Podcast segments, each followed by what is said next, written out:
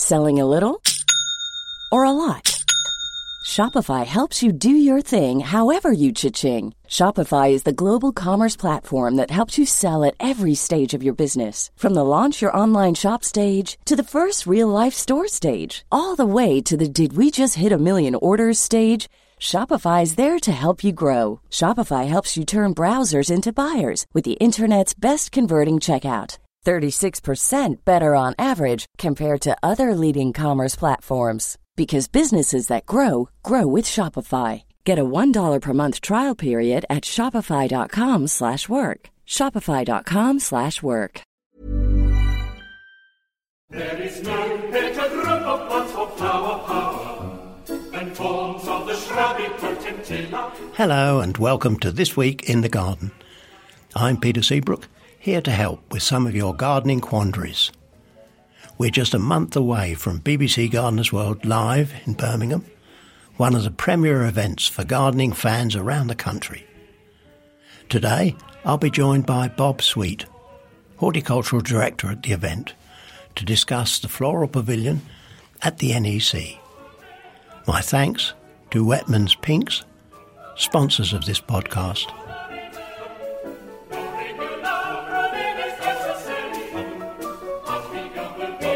What beautiful weather over the last weekend, well into the week. I popped into Alton Garden Centre and the Meadowcroft Centres in Essex on Monday, and goodness, they were busy. People filling their barrows with all those summer flowering bedding, and zonal geraniums look to be very popular. Not really surprised, because some of these interspecific hybrids with the not easy to remember name Calliope, they did very well last summer, and the quality of the plants on sale really is quite remarkable. You know, big, bushy, well-branched things with lots of flowers coming. And then I was at the RHS Gardens at Hyde Hall on the top of the hill, helping them plant some sweet peas. That was a really lovely morning, and I heard my first cuckoo sing. Do you know, I don't think I've heard the cuckoo for a year or two. And up there on the hill, hearing that call come across the countryside was very pleasing. And on my journey there and back, the trees in the countryside, you know, where they meet across those country lanes, the light green colour, especially on things like hornbeam and ash and oak. You know, there's the old saying, isn't there? Oak before ash, we're in for a splash. And ash before oak, we're in for a soak. Well, the oaks were out before the ash in most cases, as far as I could see, but doesn't look as if we're in for a soak just yet. The news bulletin this week for me is the opening at Peter Beals in Attleborough of their Rosarium Restaurant and extended retail garden centre nursery. It's really a very, very good place to go, I'd like to say. And if you're anywhere up near Norwich, from, I would think, the first week of June, for 2 or 3 months, I would suggest you popped in. The rose gardens there are magnificent, absolutely magnificent. For Chelsea Flower Show regulars, you'll even see the ironwork that they had at 2 levels at one of those shows, now installed in the garden with climbing roses going up, well, must be 8 metres, I think, perhaps even 10. And then they've got a really long pergola, again clad with roses, and all the beds surrounding are not just roses. There are good examples there of all the plants that you can comfortably mix with them. And they're growing literally thousands of different varieties. I think it's 1,100 that's in their catalogue. Quite apart from strolling around the garden, even into the wild garden with areas for kids, the restaurant is certainly worth a stop off. While I was there, I met one of the wholesale rose growers who told me that the demand this spring for roses is really outstanding. I think, if I remember the figures correctly, that they were 125,000 rose deliveries ahead at the start of this month, and he was very worried that come our Rose Festival week, the last week in June, they could be sold out. Certainly the quality of container roses available now is remarkable. They've increased the pot size. You get 3 and 4 branch really strong growing plants that will perform very well even in their first year. I do encourage you to plant a few roses. I don't think there's anything to touch them. Get them planted in good soil, well prepared, and they'll see you out. You know, they'll certainly last 30 and 40 years, given the right kind of treatment. I mentioned last week a bit about watercress, and we've already got some growing in classrooms, and very effective it seems to be. I've managed to find some grape punnets, the clear plastic grape punnets, some with holes in the bottom and some without. And if you get 2 of the same size and just put something in the bottom of the waterproof one that lifts the other one just up 1/2 inch or 1 centimetre or so, and then put a piece of wool through the holes, the lower punnet acts as a reservoir, and that pulls the moisture up into the compost in the container with holes, and watercress grows very well in a couple of inches of compost, and you'll have several cuts. If you're having a quick cheese sandwich and you just want 1 or 2 stems of watercress, then you can just snap them off the windowsill. I think we'll have some fun with the kids growing this, not just on the one school, but lots of other schools with luck. Back into the garden and apples. As the petals fall, you'll need to keep a watch to see whether the codling moth are on the wing. Lots of people inquire how they can stop getting maggoty apples. Now, putting a grease band round the tree doesn't do any good at all. That's to control the winter moth caterpillar that just eats the leaves. If you want to control codling moth, then really one of the best ways is to get a trap. Companies like AgriLand do them. And there's a pheromone that attracts the male codling moth. And of course, it goes into the trap, gets stuck, and is killed. And that reduces the population quite a lot. It won't eliminate the maggots in apples, but it will reduce them considerably. If you want to eliminate them, then once you see lots of these little black moths in the trap, then you'll need to apply an insecticide to control them. I think you're safe now to put a bit of a straw or dry grass under strawberries just to stop the rain splashing mud up into the fruit. We have advised that you delay doing that because if night frost is forecast, the soil releases a bit of warmth and reduces the frost damage. But I think you can get on and do that. And of course, if you've got an unheated greenhouse or even a sheltered south-facing wall, you should be able to start planting now all of the tender fruits, cucumbers, aubergines, peppers, tomatoes. I've started to plant them now into my polytunnel. If a frost is forecast, it'll need to be several degrees of frost to check growth under cover. And if it is forecast, then you need to go out and put fleece around those plants just to give that bit of extra protection. Hiring for your small business? If you're not looking for professionals on LinkedIn, you're looking in the wrong place. That's like looking for your car keys in a fish tank.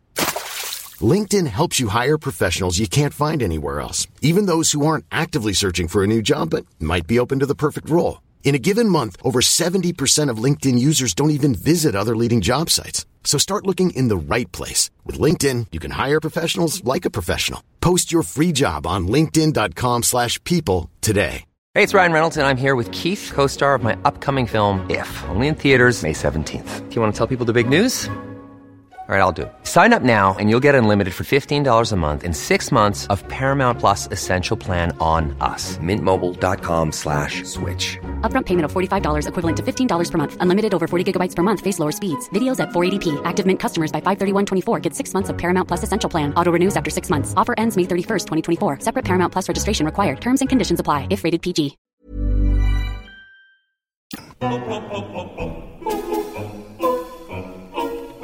My guest today is Bob Sweet, making a return visit, and I'm hoping that Bob's going to update us on what visitors can expect at BBC Gardeners' World Live at the NAC in Birmingham the second week in June. How are things going, Bob? Well, Peter, as you know, this time of year is manically busy from the gardening point of view on all fronts, and at BBC Gardeners' World Live we're very, very excited this year. We're very, very excited because we've got this fantastic pyramid coming into the show. We had a debut of it last year with just Garvineas, but of course this year it's got so many plants that I've lost count, and I'm hoping you're keeping up count to tell us just how many it's going to have. Well, I'm losing my nerve a bit. Certainly we're over 80 new plant launches, wow, which is just unbelievable. And not just anything. Most of those are really quite significant new plants coming onto the market. But really what I wanted to know was what's going to be surrounding us, Bob. Well, of course, the floral marquee is always just full of the most beautiful plants that you can imagine. And we've got more exhibitors, more nurseries in the floral marquee at BBC Gardeners' World than we think at any other British show. So numerically, we're very, very strong. And, of course, amongst them are some massively excellent quality nurseries. People, for example, like Dibley's with their streptocarpus. I'm thinking, if you like, ferns. There are a nursery called Fanatics who are extremely well known for their expertise and just the brilliant range of ferns that they have. And every year, fanatics do so well, often bringing the Best in Show awards. They don't exhibit at Chelsea, so it's a good place to come and see them at Gardeners' World. And more locally to Gardeners' World, there are companies like Fibrex, well known for their vast collection of pelargoniums. Of course, we have bonsai, Mendit Bonsai, quite probably the best bonsai nursery in the country, have some staggeringly old plants. And if you like your carnivorous, we have, again, one of the best carnivorous nurseries, Hampshire Carnivorous, are there. Now, that's just a few. Altogether, we've got 96, so I won't attempt to go through them all. 96 nursery trade exhibitors. Yes, there are. And can I just say that, of course, amongst those are people who are very seasonal. John Wheatley made an appearance last year with his dahlias, and he's back again this year. But we also got seasonal plants like peonies in the show, and some fantastic colour, whether that's through clematis or whether it's through Ostromeria or so on, and roses. Peter Beals is there with roses. Oh, now I'm glad you mentioned Peter Beals, because I was up there in Attleborough on Saturday morning. Boy, the wind from the east was cold. Real bank holiday, May Day holiday weather that was. But they've opened an extension to the plant nursery and garden centre. Got an absolutely cracking restaurant, I have to say. Well, have they? Yeah. Oh, excellent. I've still got my mouth watering from the breakfast I got there. But I've not been there for 2 or 3 years, so I haven't seen it recently. Oh, you'll see a difference. But the gardens there, Bob, they're magnificent. Are they? Not just roses. I mean, well, Peter Beals, of course, specialises in growing quite a number of the older traditional varieties of roses, and they're always a great company to call on as a first call if you're looking for something that you can't normally get in a garden centre. They often have stock of quite remote things, really, and it's a joy to be able to still source them. Yeah, well, I was walking around, obviously checking roses. Quality of plants was fantastic, and I came across one called Rachel. My granddaughter happens to be called Rachel, so I could buy her namesake rose. I think he said that. Ian, I was speaking to the manager there, that they list 1,100 different kinds of roses. Yeah. However do you keep tabs of all that lot? I really don't know. No, I don't. I just marvel at them. But then you know we've got other people, and there's Brookfield with hostas. I mean, they'll have a collection which runs into hundreds, presumably. Very, very good, yes. And again, got some lovely hostas. And even though it's been a cold spring, I have seen Paul's plants just recently from Brookfield, and they do look amazing. So, and he's got some lovely. I quite like the variegated varieties myself, and he's got quite a number of them, and some which are quite different to others, which is always nice. Well, we're going to sneak one onto the pyramid that he hasn't seen. We've got a variety called sorbet, which is variegated, but which has red stems. I think it's the first time that we'll have a hosta which not only has lavender flowers and variegated leaves, but it has not quite red rhubarb-like, but quite red petioles. Well, that's going to be very, very interesting, as I'm sure so many of these new introductions are. And I think probably, if you're a visitor, one of the worries you have about new introductions is how reliable they're going to be. And I've got to say, I was very, very privileged in being able to try out some of the Garvineas that were shown. And I'm amazed how they've gone through the winter. They flower for, well, I've got to say, in my case, they flower for 8 or 9 months. Absolutely amazing. Yeah, but you're quite warm, aren't you, down there in Torquay? We are indeed, yeah. I brought, I think it was 40 back from Gardeners' World Live last year, and they're planted in a border at Rittle College, and I think 2 have failed. The other 38 are all growing away. Isn't that amazing? Yeah, and will be in flower for the second year. Yeah, absolutely fantastic. I think at the show there's some interesting nurseries. Those who are interested in trees, we have Bluebell Arboretum and Nursery who exhibit with us at Gardeners' World, and they don't generally exhibit at other shows, so it's a great privilege that we've got Robert Vernon in the show, and he always has something unusual on his stand. And my word, if you get talking to Robert about trees, it's a very hard job to pull away because he's just so interesting. Yeah. And of course, Barnsdale Gardens are a fixture at Gardeners' World as well, which is only a good and right thing with their connection. And Nick Hamilton is a great supporter of the show, and we love seeing him there. Yeah. Now, we've covered fairly well what's happening in the pavilion. What's happening outside? Because there are gardens and all kinds of things outside that big floral display. Well, since 2016, Peter, we've introduced wheelbarrows into the show, and the wheelbarrows are from Birmingham schools. This year we have nearly 40 wheelbarrows from 40 different Birmingham schools. All of those wheelbarrows are planted with great affection, and we've called them meal barrows up to now because they have had to contain a portion of edibles.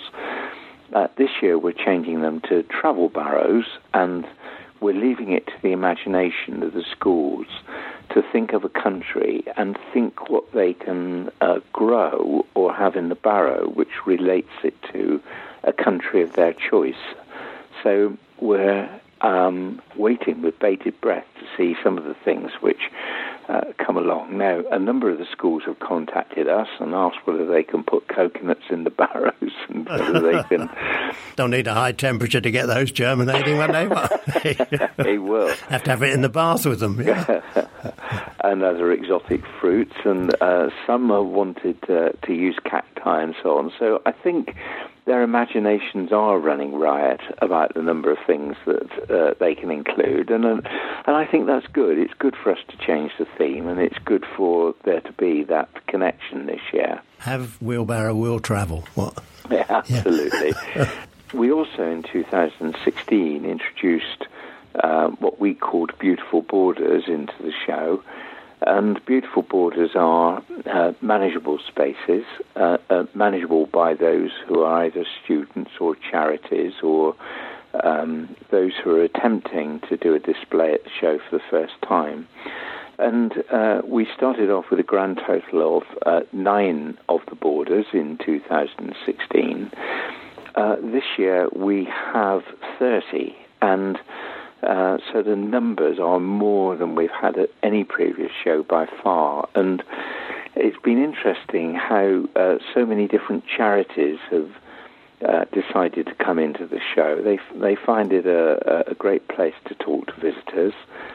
We do have some students coming in, and we also got some experienced garden designers. We have people like wildlife trusts bringing borders in.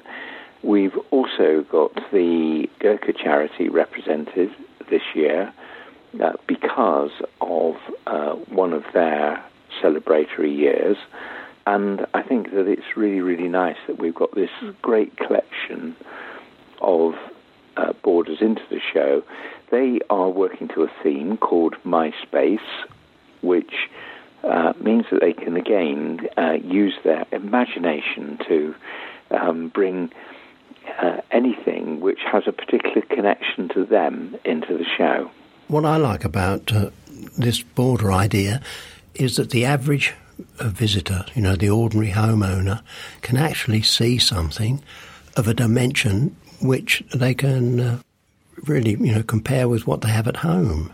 When you have these very big show gardens, well, they're theatre, yes, but they don't really help the average homeowner, do they? No, they don't. And in fact, the borders are sort of about roughly 7 to 8 square metres. So, as you say, Peter, they really do relate very much to a sort of average semi-detached house, a small part of the garden.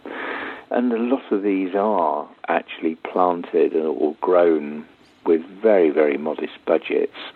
And it's just brilliant to see how much people can, what people can do in such a small space.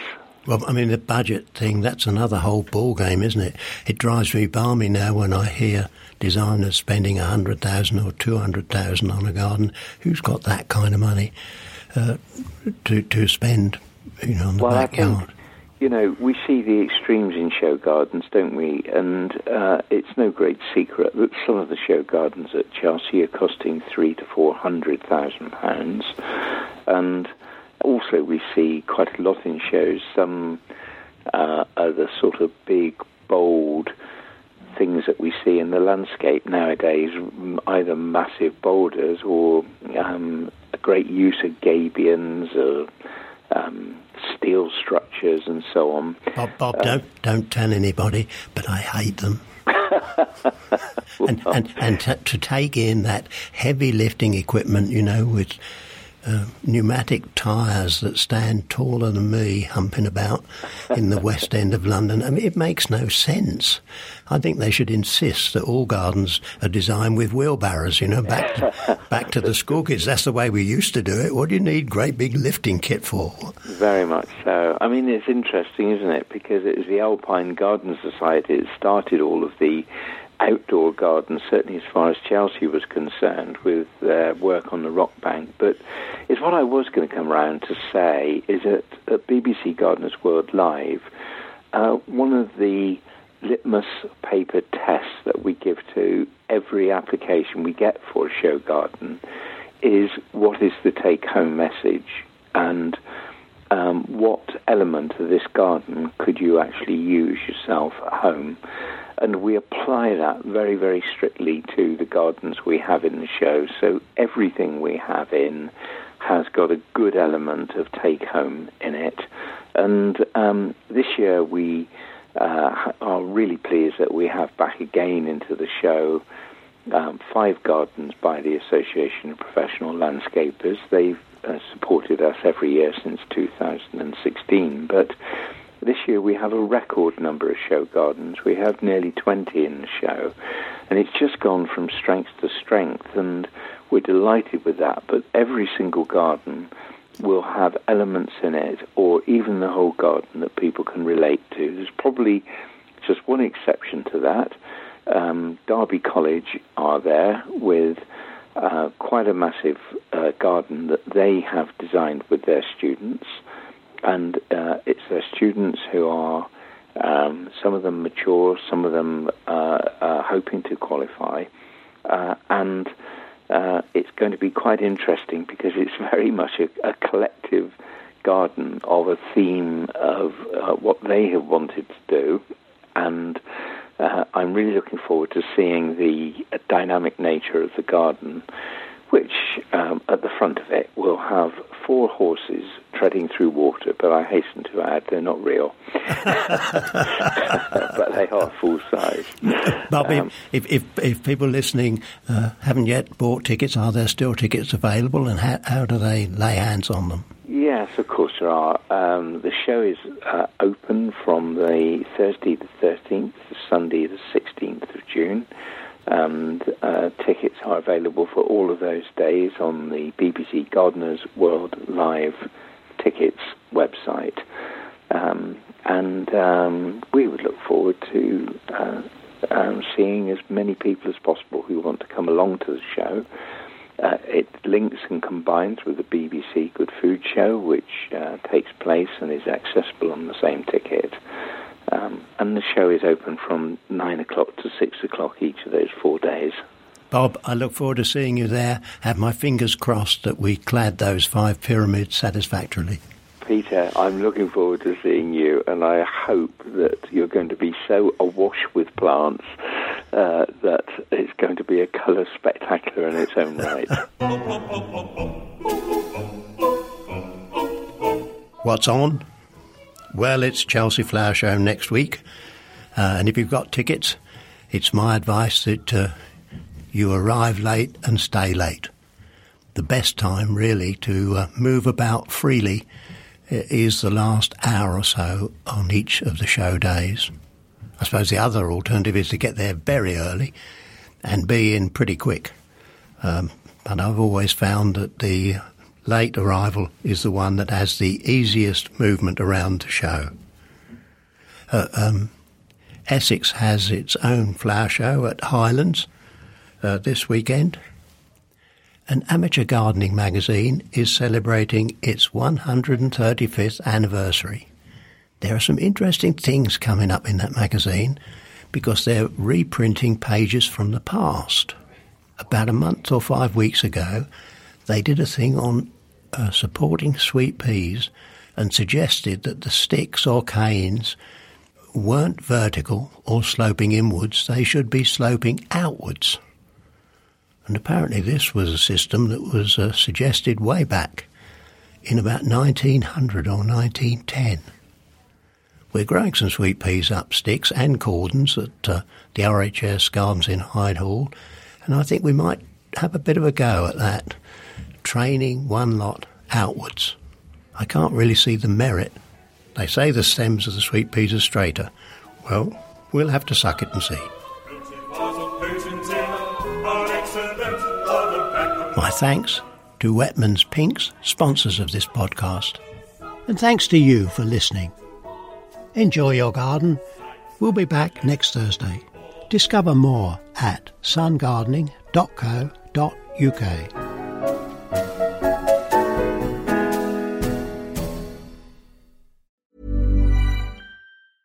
Even when we're on a budget, we still deserve nice things. Quince is a place to scoop up stunning high-end goods for 50 to 80% less than similar brands.